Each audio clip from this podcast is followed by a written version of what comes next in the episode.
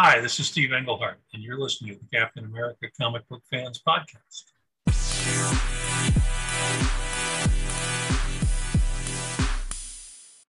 Greetings, Cap fans. It is Rick Verbanis, your host of the Captain America Comic Book Fans Podcast, and this is episode 114. And as always, I am joined by the best gosh darn co-host out there, and that is Mr. Bob Lucius. Oh, Bob. Hey, Daddy O, what's shaking?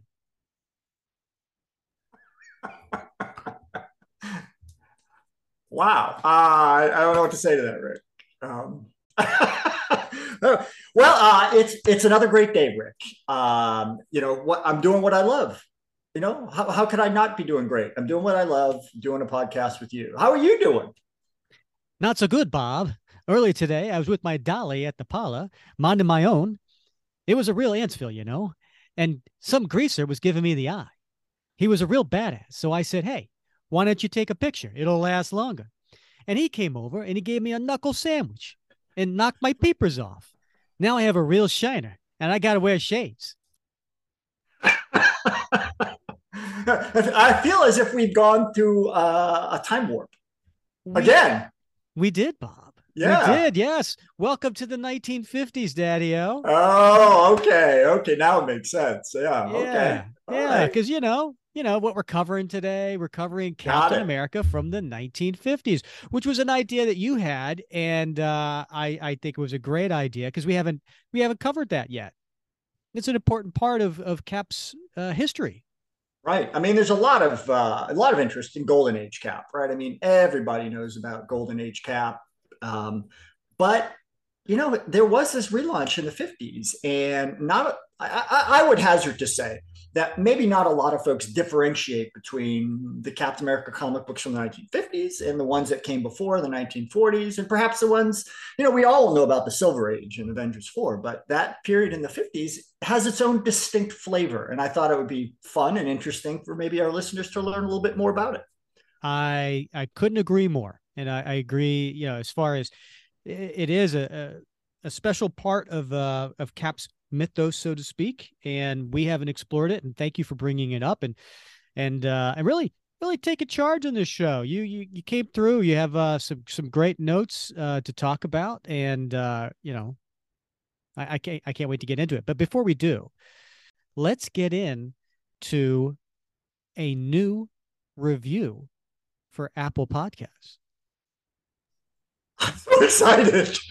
Well, I'm sorry to put you down, Bob. We we don't have any. Oh no. so I I don't I don't know, Bob. The you know, we we put we put the challenge out there, right? Like if you go on Apple and you leave a review and then say what character you want me to do the voice in, I will do it. Uh-huh. Haven't seen any yet. Oh my god! You know the, the feeling of letdown. I just have. I haven't felt that. I haven't experienced that since the first five girls I asked to the prom senior uh, year. Ah. Yeah, I haven't felt that feeling of letdown and disappointment. Oh, that's awesome. Well, which senior year? Uh, a senior in high school. Yeah. Yeah, but which senior year? True enough. Good for good. Well played. uh, yeah. Anyway, yeah. So listen, folks. Please go on Apple Podcasts, leave us a five star review, and if you uh you you could put in there which Captain America character voice you want me to read it in, and I will read it on the air. Right. Yes. Yes. Please do that because you know how much I'm looking forward to this. Yeah. Uh, and you know what else is coming up, Bob? Our two year anniversary here on the show. You've made me a happy man. It's hard to believe, right? Yeah. Yeah. I know. Two years. I right. Know. So so so listeners come back next episode where we will be doing a two year anniversary show. Um, we have we have uh, listeners calling in, and the theme of the show is what is your dream Captain America gift? If you could have any Captain America gift, what would it be? And so uh, it'll be interesting to kind of to kind of go through those. Plus, Bob, I gotta say, hopefully by then uh, Santa may be dropping a little something off at your door so that way you can open it on air like we did last. Oh year. my goodness. I love Santa.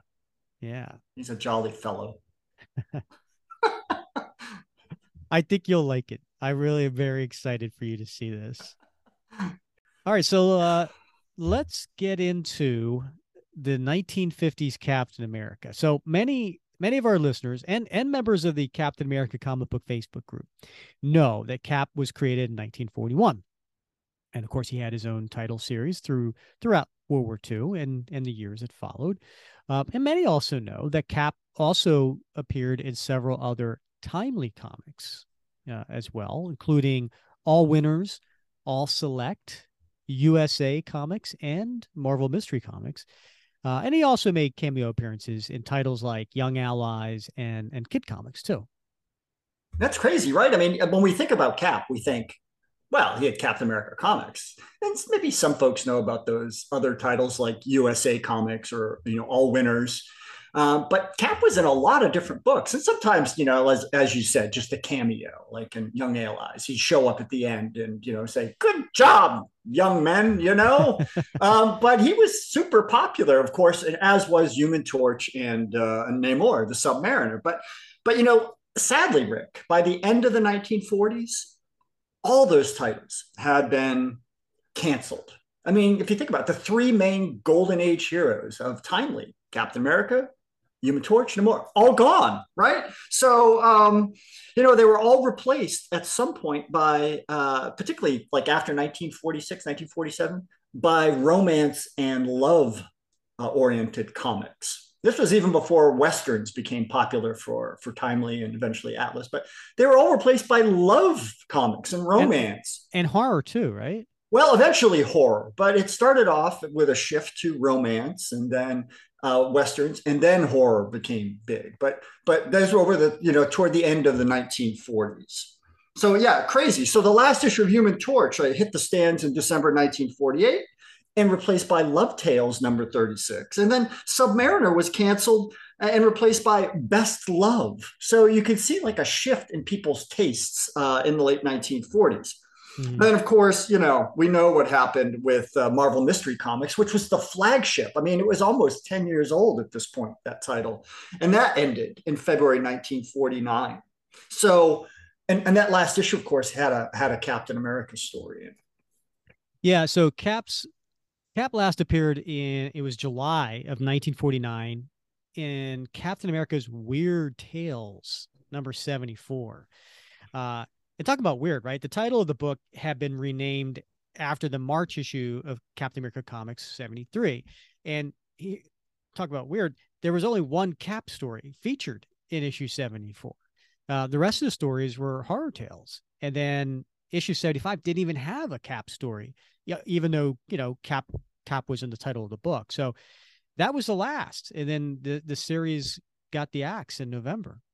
Right now, I mean, I don't know. Um, you know, a lot of folks maybe haven't read that Captain America uh, Weird Tales seventy four. It's it's a really an odd book. We'll talk about it a little bit later in what the story was about. But but the but the point is, by like 1950, right? It seemed as if nobody wanted to read about superheroes anymore. Yeah. So the golden age history of Cap is is fairly well known to our listeners. Um, however, you know, may not be as familiar with the brief run of Cap comic appearances in the 1950s, uh, which some refer to it as the atomic age of comics, which was right between the golden and the silver ages. In fact, the atomic age saw the revival of all three of Timely Comics' most successful golden age heroes that you mentioned, right? The Human Torch, Submariner, and of course, our favorite, Cap and Bucky. Right now, you know, I like that term "atomic age," right? Because I, I know it's not like widely used. Um, you know, a lot of folks still refer to the 1950s and the 1940s both as as the golden age, right? To be succeeded by the silver age. But i think that makes sense to to carve out that time period as the atomic age. And i know some folks who write about comics do that. Uh, it just seems to make sense based on everything that was going on at the time and, and really a lot of the themes in the comics at that point. But i think the important point is that by late 1953 interest in superheroes was again in the air. So, um, you know, the legendary Roy Thomas, who uh, I hope we're going to get on the show at some point, suggested that Martin Goodman, who at that time was the publisher of Atlas, just as he was the publisher of its predecessor, Timely Comics, um, smelled sort of what the possibilities were in the air. And, and why was that, Rick? Well, it's because on TV was The Adventures of Superman. It was a huge hit right? It started in September 1952.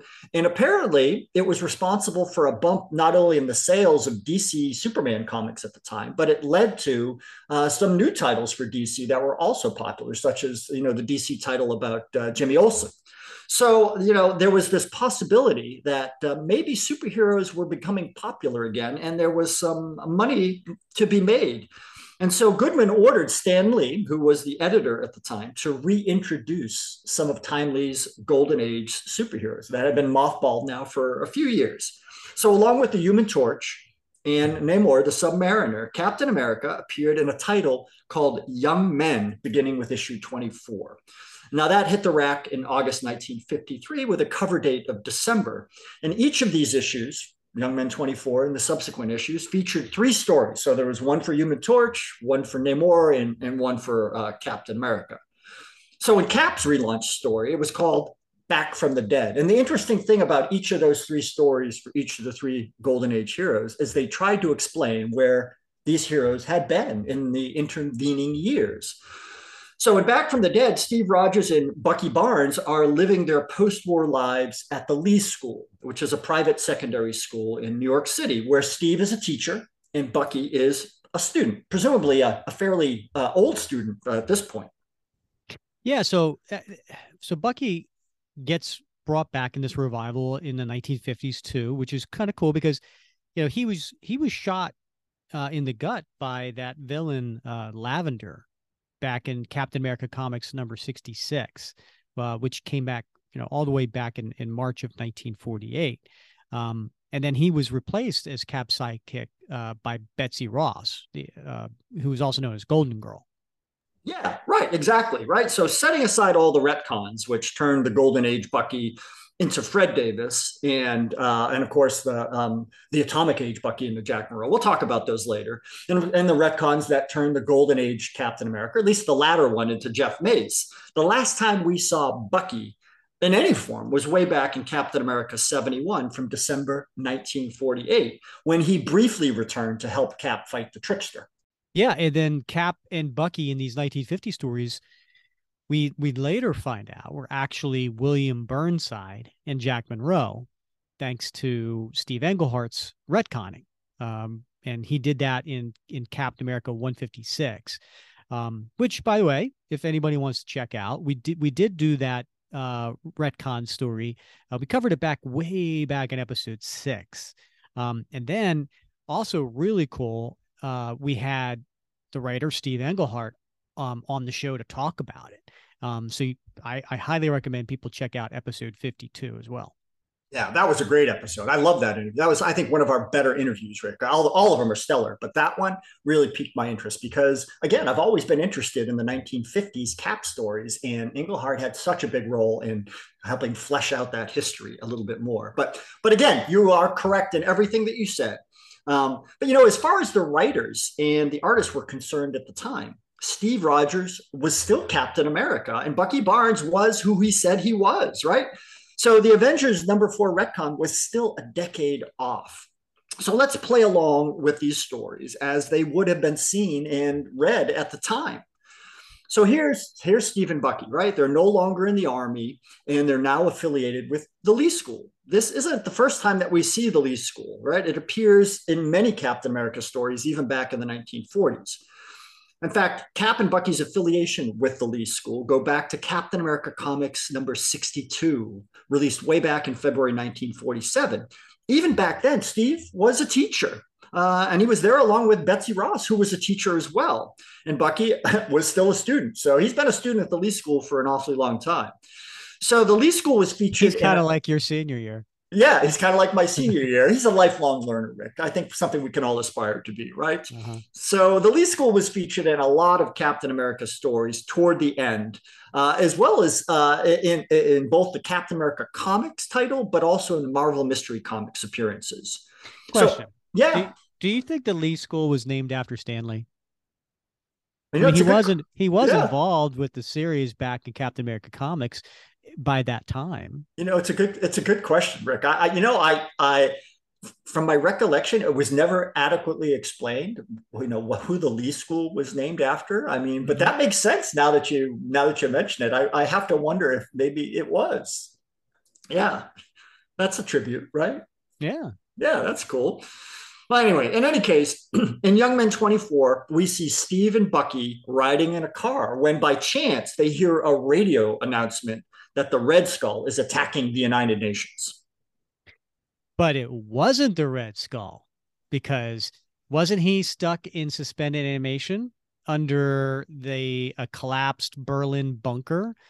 Um, because that's what we saw in Tales of Suspense number 79 and that came out uh, that was back in like in July of 1966. In fact, Bob, we covered that. Um, we covered that story, uh, Tales of Suspense 79, 80, and 81, uh, back in episode 12, if anybody wants to check that out. That is correct again, Rick. That's a great point, right? We we know something happened to the Red Skull because we read about it in Tales of Sense, uh, Tales of Suspense 79. And we also saw, uh, as we talked about earlier, this Captain America Weird Tales 74, um, now, I'm sure you probably read that story, but for our listeners, uh, what's that one about? Well, Red Skull's in hell, right? He's languishing in hell. And, and of course, what does the Red Skull do when he's in hell? Is he suffering? No, he's brooding. His suffering is brooding about the fact that Captain America is still alive and he's stuck in hell. So he finds a way to enter Steve Rogers or Captain America's name, because he, uh, he, he refers to him as Captain America, in the Great Ledger, which is the book that the Angel of Death uses to go snatch people from the living and bring them down to hell. So Captain America finds himself brought down to hell uh, erroneously because of uh, the machinations of the Red Skull. And the two of them have to battle it out to determine who's going to win and be returned to the living. Now it's a it's a horror story, right? Because it takes place in hell, hence the Captain America's weird tales. But that was the last appearance in the golden age of the Red Skull. So, and as you know, Rick, and we find out much later, thanks to Steve Englehart's recon and Cap retcon in uh, in Captain America 155, that this isn't Johann Schmidt at all, but rather Albert Malik, who's a Soviet agent pretending to be the Red Skull because the Red Skull's been off the board for a while. So he's simply taken on the persona. And I guess we should have known something was amiss because, you know, he had that dashing red cape uh, that Red Skull was wearing in this appearance, and you know, if I recall, that retcon story about Albert Malik is told in more detail uh, in the, the Captain America Annual 13, which came out in 1993. Yeah, that was a great story too, Rick. But anyway, I'm not sure what was up with the cape. But anyway, Cap and Bucky go no on. capes. it was really a very beautiful. It was more like a boat cloak uh, I think. but uh, with the high collar, it's very fashionable at the time, I guess. But anyway, but anyway, Cap and Bucky they go on and they defeat the Red Skull and, and save the United Nation. And here we have the relaunch of our heroes for an entire new generation of readers. So, what exactly did that relaunch look like? Well, I mean, after the Young Men 24 story Back from the Dead, Captain America and Bucky go on to appear in four more issues of Young Men. However, starting with issue 27, they were no longer, uh, Steve was no longer a professor at the Lee School, and Bucky was no longer a student. They're back in the army, living on uh, an army base with their old secret identities intact. So in issue 25, we have a story called Top Secret. In issue 26, we have a story Captain America turns traitor. What? No. Yeah, I know it's a it's a real page turner. In in issue 27, we have once again the return of the Red Skull, where he is seemingly dispatched at the end by Steve and Bucky. And in issue 28 of Young Men, we have the cargo of death. When you say dispatched, what do you mean? I meant uh, seemingly killed. No, Cap killed him? Well, I think it was one of those, you know, in the course of uh, ending the plot, you know, the mm. Red Skull was seemingly dispatched. Right. But uh, yeah, we know that wasn't the case. So, and the other thing too is all these cap stories, uh, the the creators for that. So we had Don Rico as the writer, and John Romita Sr. for for the art. Right. Now, I think there's some dispute about who wrote the stories, whether it was Don or whether it was Stan Lee. Uh, Marvel fandom credits uh, Don Rico, but you know, there's some there's some authors out there who who claim that Stan Lee wrote these. So, but we do know for sure that John Romita uh, Sr. did the lion's share, uh, with with a couple of exceptions uh, for the art. So, yeah, except and in fact, one of the big exceptions is that uh, uh, opening splash page in Back from the Dead in Young Men 24. So apparently, uh, John Romita Sr. Uh, did a version of a splash page, and that was uh, that apparently didn't pass the muster with Stan Lee, and so Mort Lawrence was brought in to do a replacement. Now, if you get the um, there's a there's a trade pub called Decades 1950s, mm-hmm. Marvel Decades 1950s, where they reprint all these 1950s cap stories. There's some uh, reprinted original art in there. And one of the things that is in there is the original Romita splash page. So, you know, in addition to the, uh, to the five uh, appearances in those five issues of, of Young Men, Captain America, along with the Human Torch and the Submariner, also appeared in the Atlas title Men's Adventures, starting with issue 27. So there was a story called The Girl Who Was Afraid in issue 27 that came out in January 1954 and then in the in the last issue of Men's Adventures uh, issue number 28 there was a story called Kill Captain America which came uh-huh. out in March 1954 and then Rico and Romita continued as the main creative team for the cap stories in these books. I mean, yeah. uh, other with the occasional contribution by Morton Lawrence. Right. Yeah, they did. So I, I read in a John Romita interview in Roy Thomas's Alter Ego magazine uh, that Romita was trying really hard to emulate Jack Kirby's style in these books. He was he was merging it with a bit of Milton Caniff, the artist behind Terry and the Pirates and, and Steve Canyon cartoon strips from the 30s, 40s, and 50s. Well, right, yeah, I mean, and the art. I, mean, I think you know, to my own personal aesthetics, looks pretty good in these uh, these different uh, titles.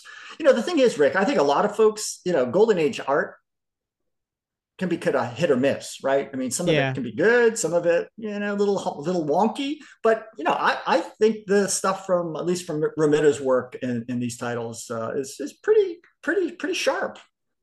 Yeah, you know, it, it, it's one of those things. Again, agree on hit and miss.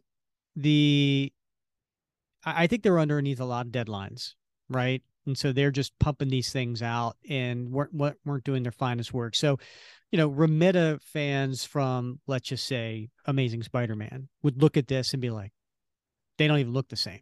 Right. And they don't, yeah. right? Because his mm-hmm. art really did uh, evolve over the years. Um, so, uh, yeah, you know, it was, it was, it was good for that time period, mm-hmm. uh, except for Cap's Shield. I mean, I, I, what the heck happened there? Yeah, I'm not surprised uh, that you noticed that, Rick. Um, particularly since you know so many of us are uh, really persnickety, right, when it comes to shields uh, and cap shield in particular. So, but according to Roy Thomas, uh, Romita was was overwhelmed with with the deadlines. I mean, consider he was doing Young Men and then Men's Adventures, and and then eventually, as we'll talk about, uh, a Cap Solo title, and they were all basically on top of each other. So even though the stories were short, there were three, you know, there was a lot going on.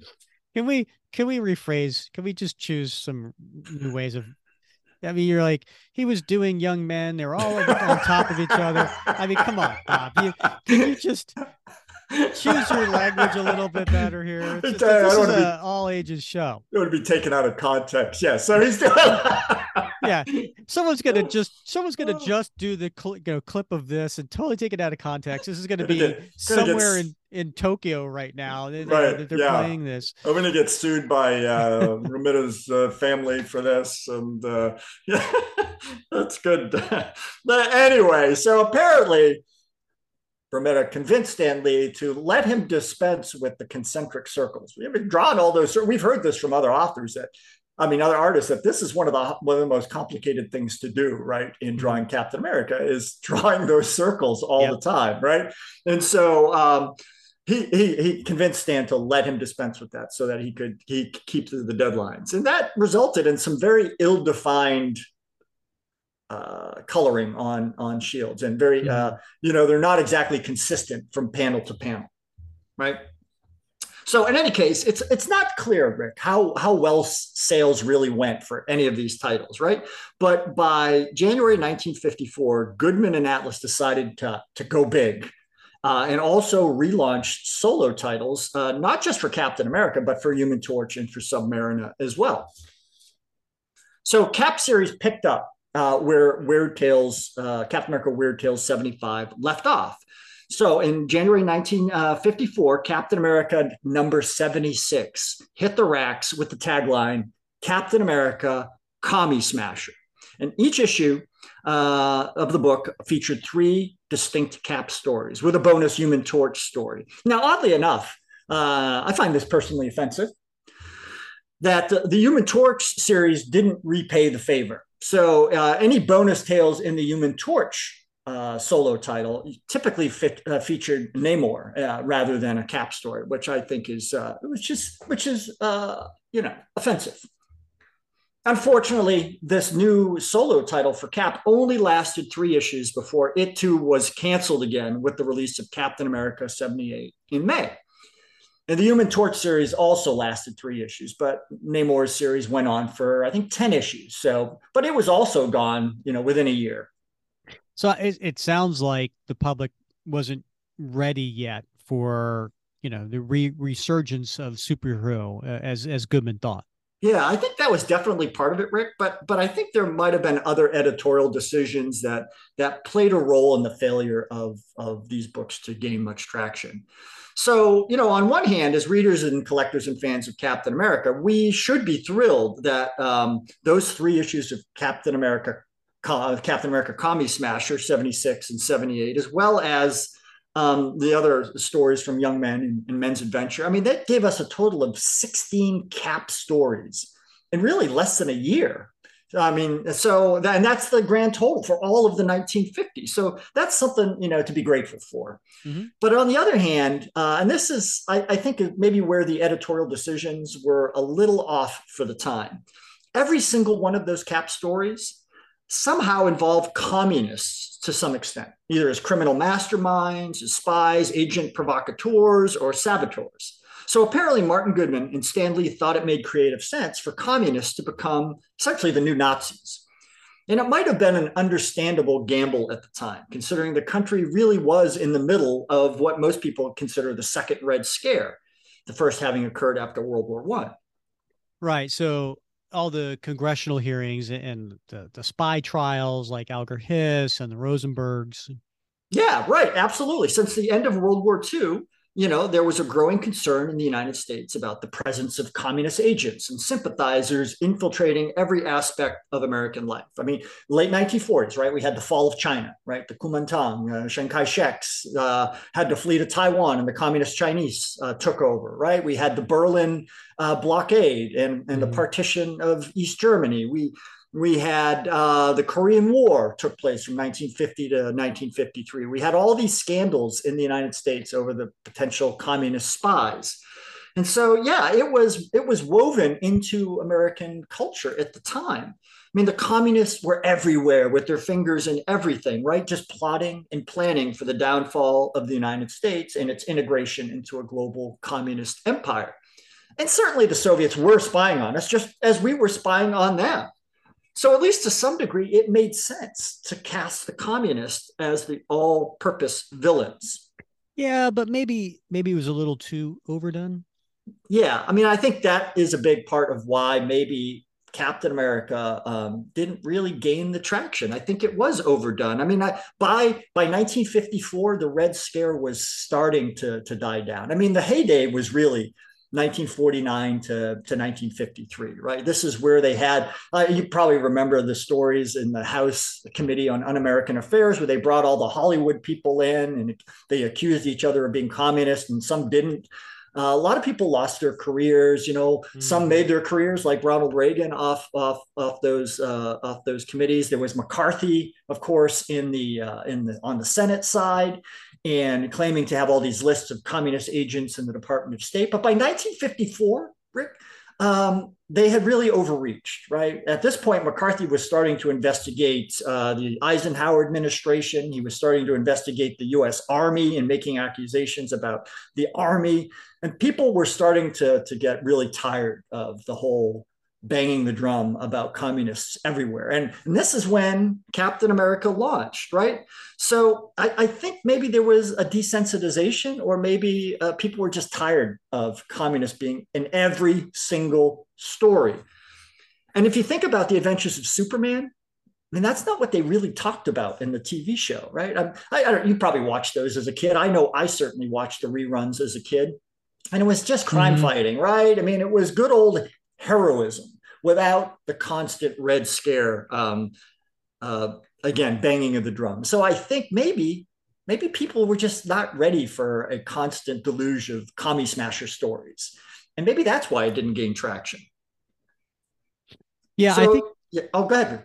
No no I, I think you're right. I mean this this time period too you know there was a lot of other things going on. Um you know the comics code authority started in 1954 right? Mm-hmm. Because it, they wanted to make sure that uh, our youth were not uh, being corrupted, right?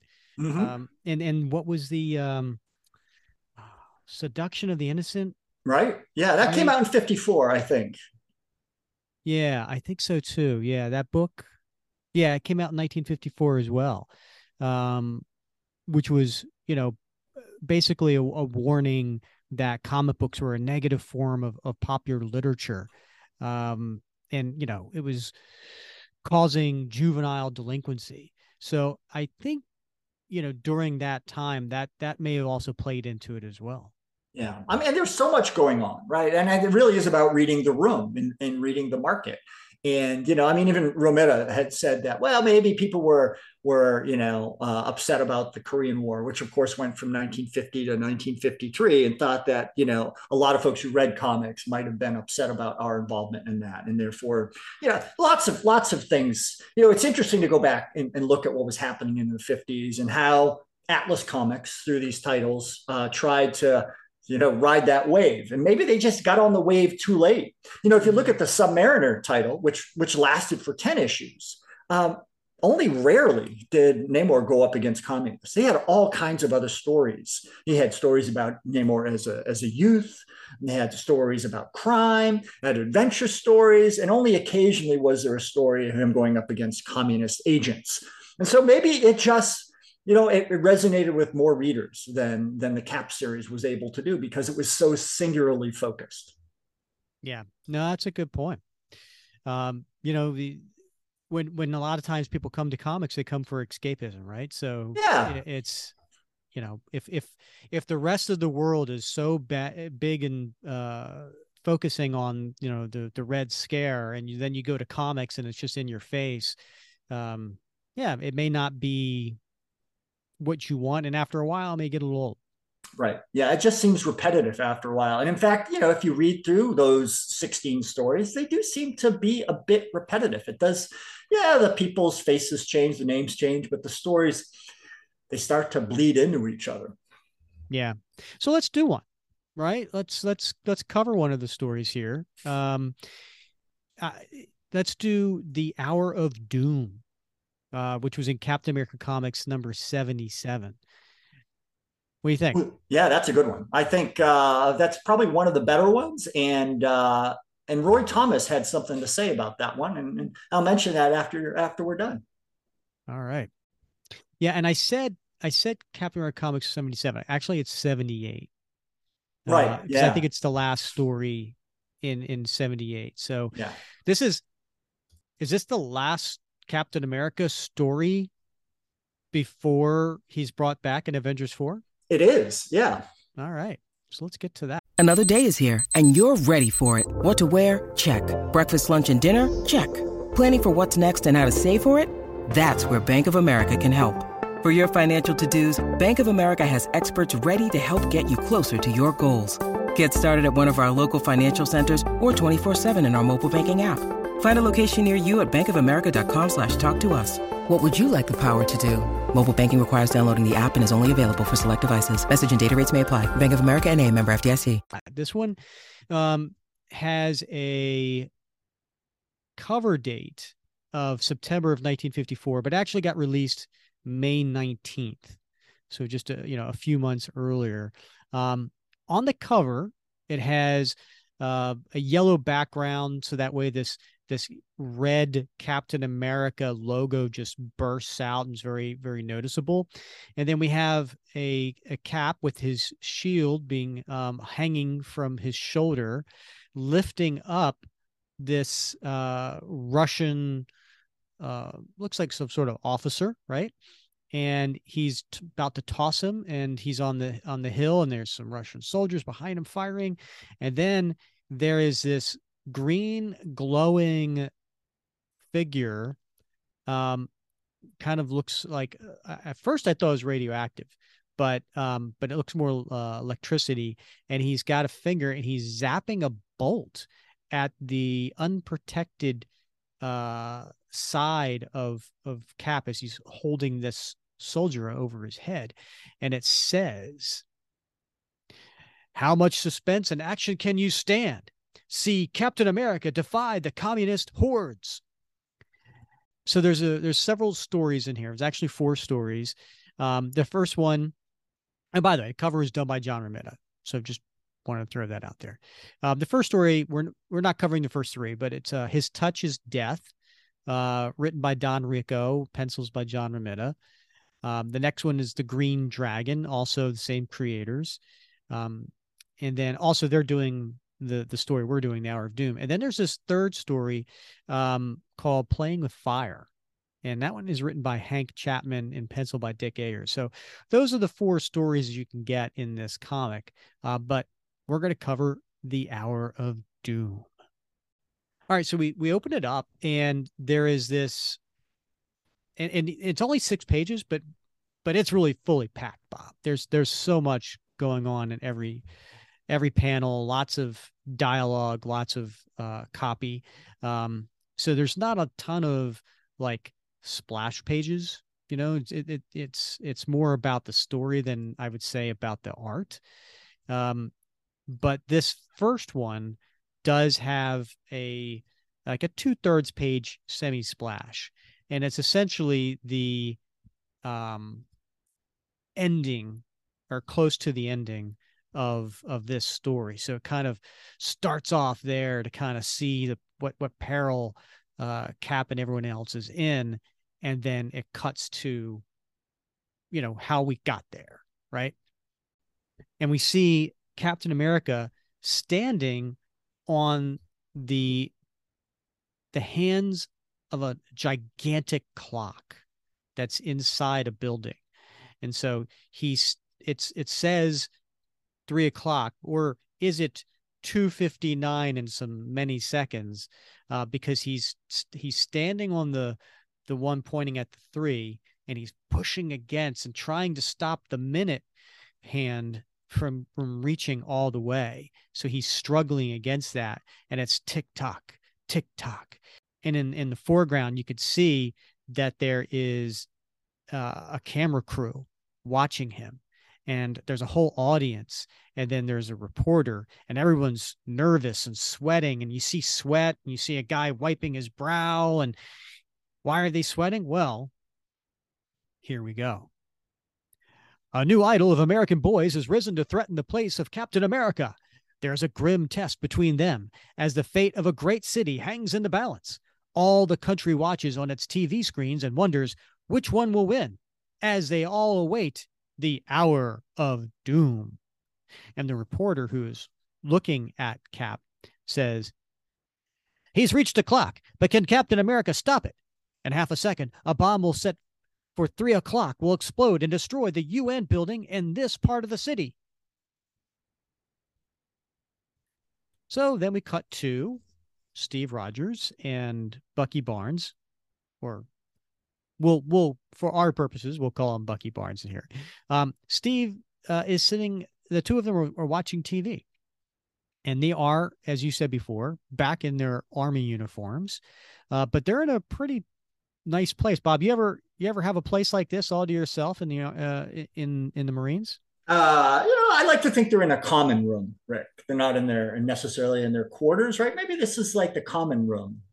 All right, just the two of them though. Yeah, Mm. yeah. And and I also point out that Bucky Barnes has kind of like a strawberry blonde colored hair.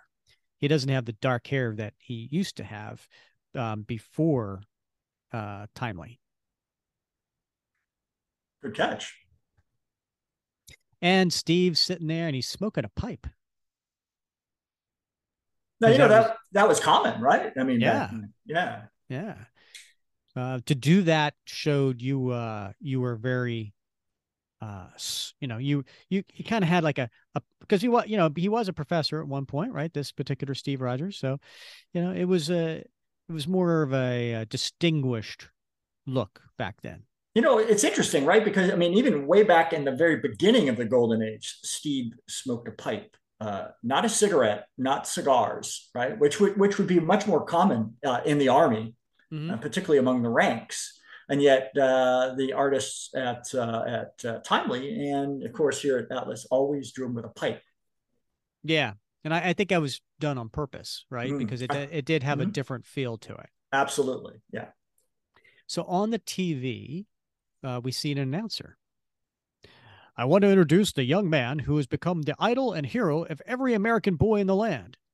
Star athlete and intelligent scholar, he has seized the imagination of our youth. Folks, here he is, the perfect sportsman, the idol of millions. And we're expecting them to say Captain America, right? Even though they're watching there. But he says, Chuck Blaine. And then there's a close up of uh, of this this man in a in a suit. Now Chuck Blaine kind of sounds a little bit like a John Wayne. It does Uh, actually, right? Yeah, I Yeah. mean, John Wayne was a a household name back in, in this time period, right? Yeah, he sure was. Yeah, with the beginning with Stagecoach, his uh, his first appearance, which I think was I can't remember back in the mid '40s, maybe early, Yeah, yeah. maybe roughly, yeah, Mhm. Uh, yeah. But certainly by then he was uh, he was a household name. Don't worry, Steve. Captain America's still my idol. I know, Bucky, but Chuck Blaine's really caught on, hasn't he? And how? He's got a following of boys who swear by his every word. Listen, he's going to talk. Boys of America, this is Chuck Blaine telling you that the future belongs to you. The world is what you make it, and it's your job to make it a perfect place into which to live. So keep your minds clean and your bodies strong. Work hard and play hard. And above all, play to win. Gosh, he's terrific. The guys will do anything he tells them, Steve. Hmm, reminds me of someone. Later that day, at a secret rendezvous, a meeting takes place. And so we have uh, this, I guess, guy sitting uh, at his desk. He's leaning back. He's wearing a suit. He's uh, bald. He's um, looks a little ogreish, you know, kind of, you know. Like an early version, uh, a smaller version of Kingpin in many ways, right? Yeah, yeah. Visually, Yeah, and he's he's putting his fingertips together, you know, to represent that he is considering something. Comrade, you have done a fine job all these years. The time has now come to culminate all that work. You will put your skill to the great and final test. Are you ready? I am ready, comrade. Good. Everything you've done has led to this end. You cannot fail because what you say is believed by every boy in America. They worship you, think you're perfect in every way. That's right, comrade. And now I am ready to finish my work by destroying the faith of the youth in world cooperation as exemplified in the United Nations. Who is it, Bob? oh my God, it's Chuck Blaine. Fine, comrade Chuck Blaine. Just fine. So the stage is set for one of the worst betrayals since the days of Benedict Arnold. The next day is the visitors' gallery of the United Nations Assembly. The grim curtain rises on the drama. So we're in uh in here in the United Nations, and we see that big clock, Bob. That huge clock Yeah. right above the stage. And the there are um you know, how is the UN set up, Bob? Like, right. you know, yeah. Can you describe that? Right. Well, there's the General Assembly, right, which is the main body of of the United Nations, where every nation on Earth who is a signatory to the United Nations has a representative. And then, of course, there's the Security Council, which has uh, the I think the the five permanent members, and then there are additional rotating members, and and they're sort of the executive committee of the United Nations. But what we see here is the General Assembly, and and you can see that it is a very large auditorium with that clock uh, up above. But there's also uh, it looks to be hundreds if not thousands of people jammed into the general assembly not only on the on the floor right the floor seating but but up in uh, the upper seating as well above where that clock is. So there's a lot of folks jammed in here. Yeah a, a ton. And, and we hear a voice from up above. One minute. I have something to say what who's that why it's chuck blaine well, Chuck Blaine himself. Boys of America, listen to me. You know I always speak the truth. Now I tell you that world cooperation is a falsehood. Friendship among nations is not possible. I have placed a bomb in this building, a bomb that will blow up the UN and part of New York. I want you to realize that the UN is powerless against a stronger power. Too paralyzed with shock to move, the crowd of spectators and UN officials alike listened to the Hour of Doom forecast by Chuck Blaine. Yes, the UN is a farce. World Brotherhood is a farce.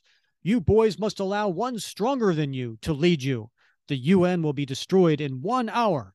I call upon all the boys of the country to follow me in my fight to show that World Brotherhood cannot succeed and the UN is a failure. The next instant, he is seized by guards. Alert TV men train their cameras on him, and the scene is carried throughout the country. Have you gone crazy, Mr. Blaine? Crazy, eh? I tell you, this building will blow up in an hour. And the boys who hear and see the strange scene wonder.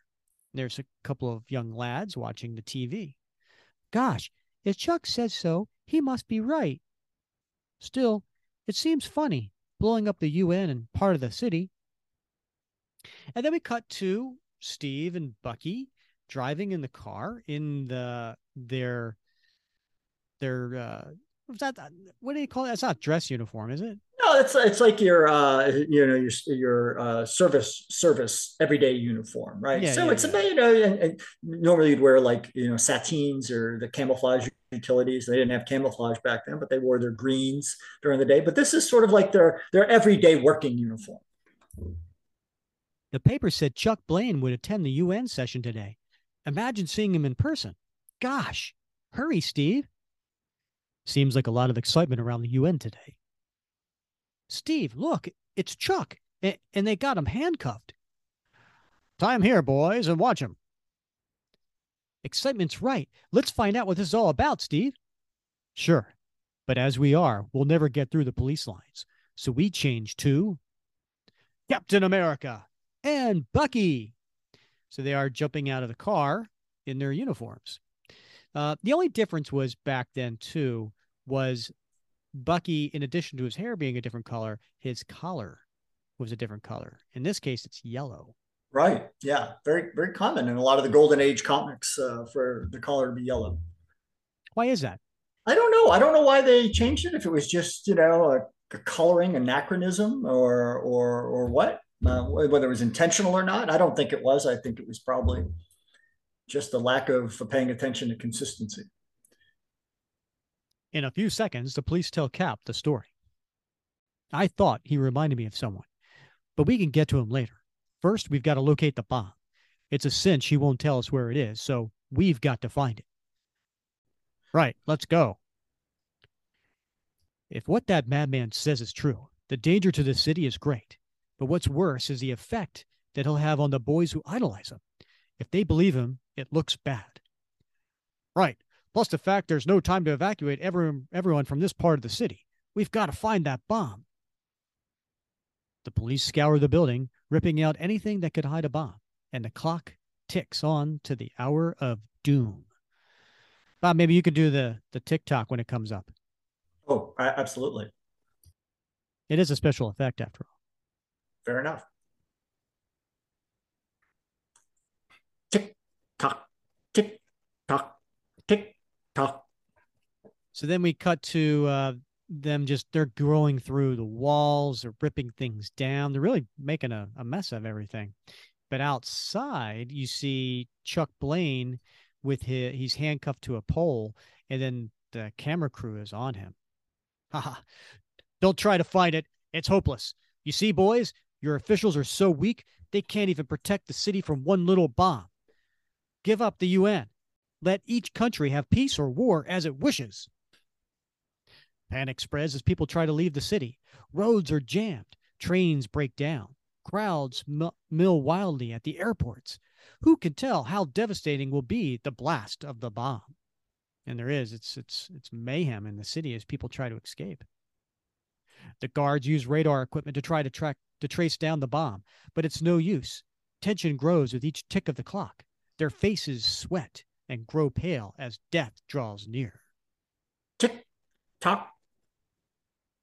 And I, I will point out that um, yes, the police and uh, other people around they do have sweat beads of sweat coming down their face. It's quite obvious, uh, you know, that John Romita here is just trying to to really push the fact, but I don't see that on Cap's face.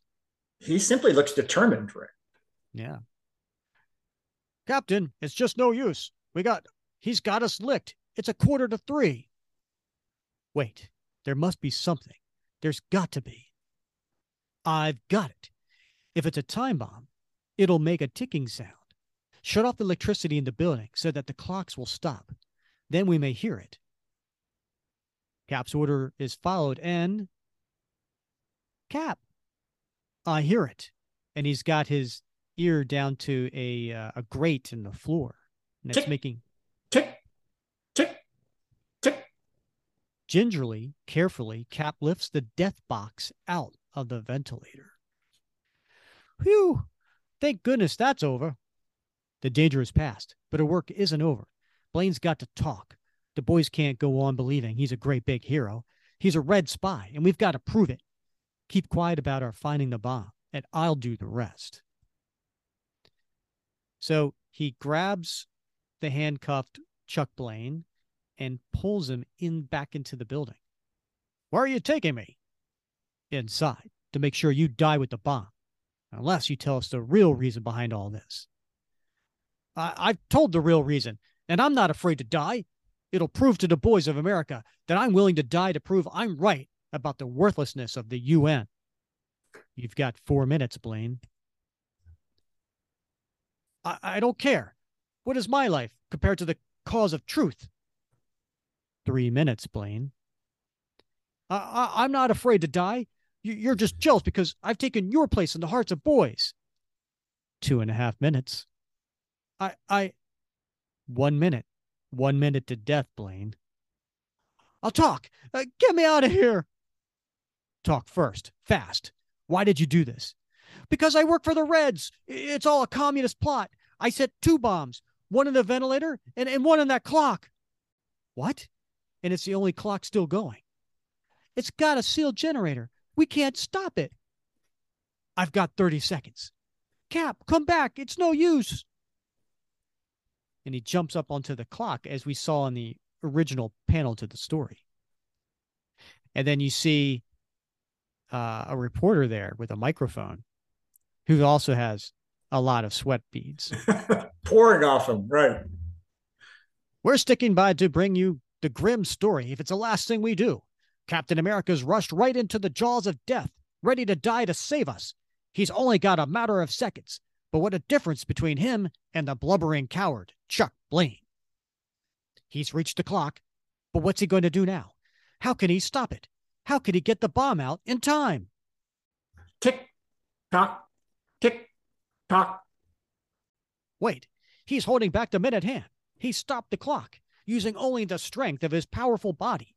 He stopped it at the very last second. Find the bomb.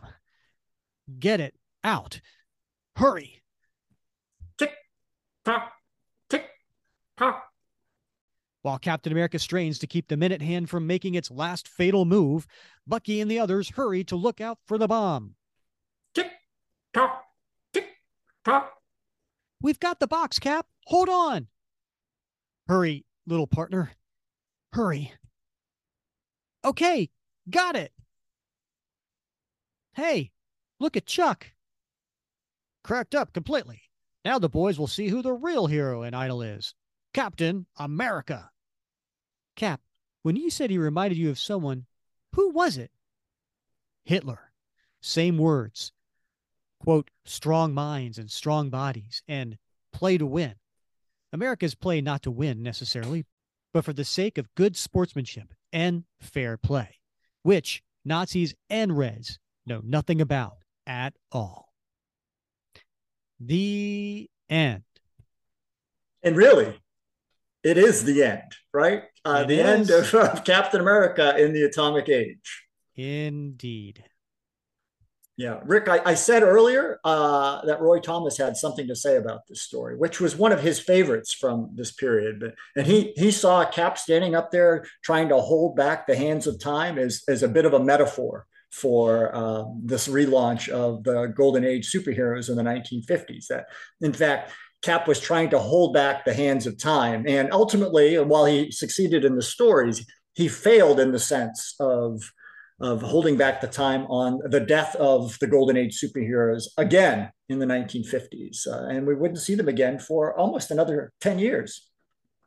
Yeah, and, and uh, I hope we do get Roy on the show um, because it would be fun to talk to him about how you know he was such a a, a lover and student of this era and how he honored it when he you know brought back the invaders um, and uh, how you know his stories uh, and his, him also being the editor you know um helped kind of shape some of these ideas of how to to retcon. I mean, Roy Roy's is right up there with you know the king of retcons when it when it comes to kind of explaining some of these stories. So um, yeah, it'd be great to have him on. right you know and, englehart himself had had said that that roy had uh, had sort of given the direction and, and some of the broad ideas for for the retcon of william burnside and jack monroe as uh, the cap and bucky of the 1950s Mhm. So it would be it would be a coup to, to have a chance to, to talk to him for sure. What did you think of the story, Rick? Um, I mean, it was very much a, a, a period piece. Yeah, right? Uh, it, you know, so taking taking it for what it's worth. Um, you know, it. I, I guess I always try to look for the positives, right? I mean, it showed Steve in a good light um, as someone who was calm, cool, and collected. Uh, he did not show any signs of jealousy towards Chuck Blaine being, you know, the new uh, apple of the of the boy's eyes, right? And and followed uh, religiously. So he, you know, there was no hint of jealousy anywhere. Um, and he was a man of action.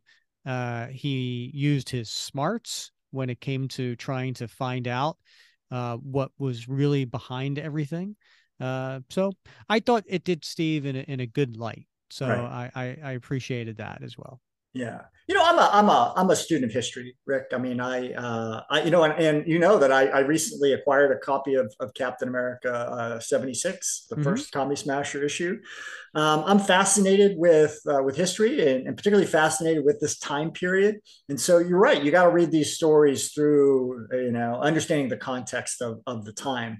And from that perspective, they really do offer a window into um, sort of the, the public psyche, right? The social, cultural milieu of the time and what was going on. And uh, if you look back at it now with, you know, uh, 21st century eyes, it does seem odd. You know, the writing seems odd. The, the, the language seems odd, but certainly at the time, you know, they were speaking to fears that were very, very common uh, in the public mind.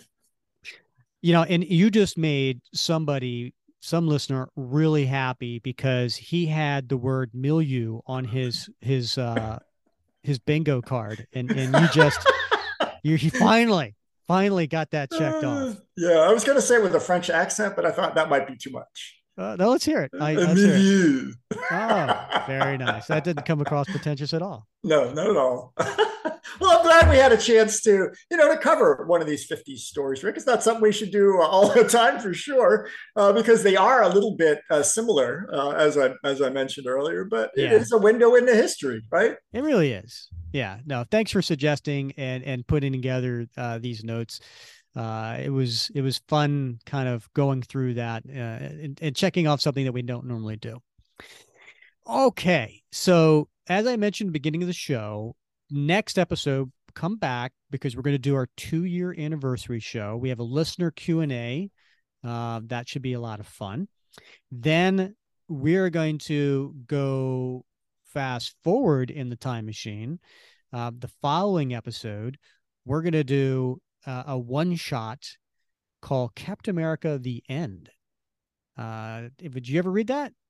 You know, I, I thought I hadn't, but I, I, I, refreshed myself just recently, and I said, "Oh yeah, I, I had read that." So uh, it's been a few years when well, it, came, came out, in 2020. Think, yeah, yeah, it came out in 2020. So, um, but yeah, I think it'd be fun to do that one again. Yeah, it was written and drawn by Erik Larsen, um, which people probably uh, know is one of the founders of Image Comics and had a long history with Marvel before he went off to Image and doing Savage Dragon and, mm-hmm. and a lot of other things.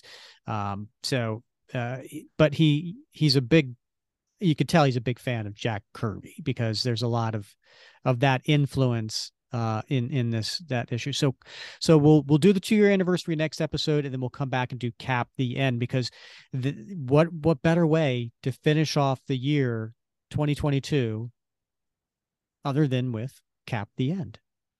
Nicely done. Yes, absolutely. Yeah. All right, Bob. As always, it's been so much fun wrapping cap with you. Can't wait for the next time. All right, he's Bob Lucius. I'm Rick Verbanis, and you have been listening to another episode of the Captain America Comic Book Fans Podcast.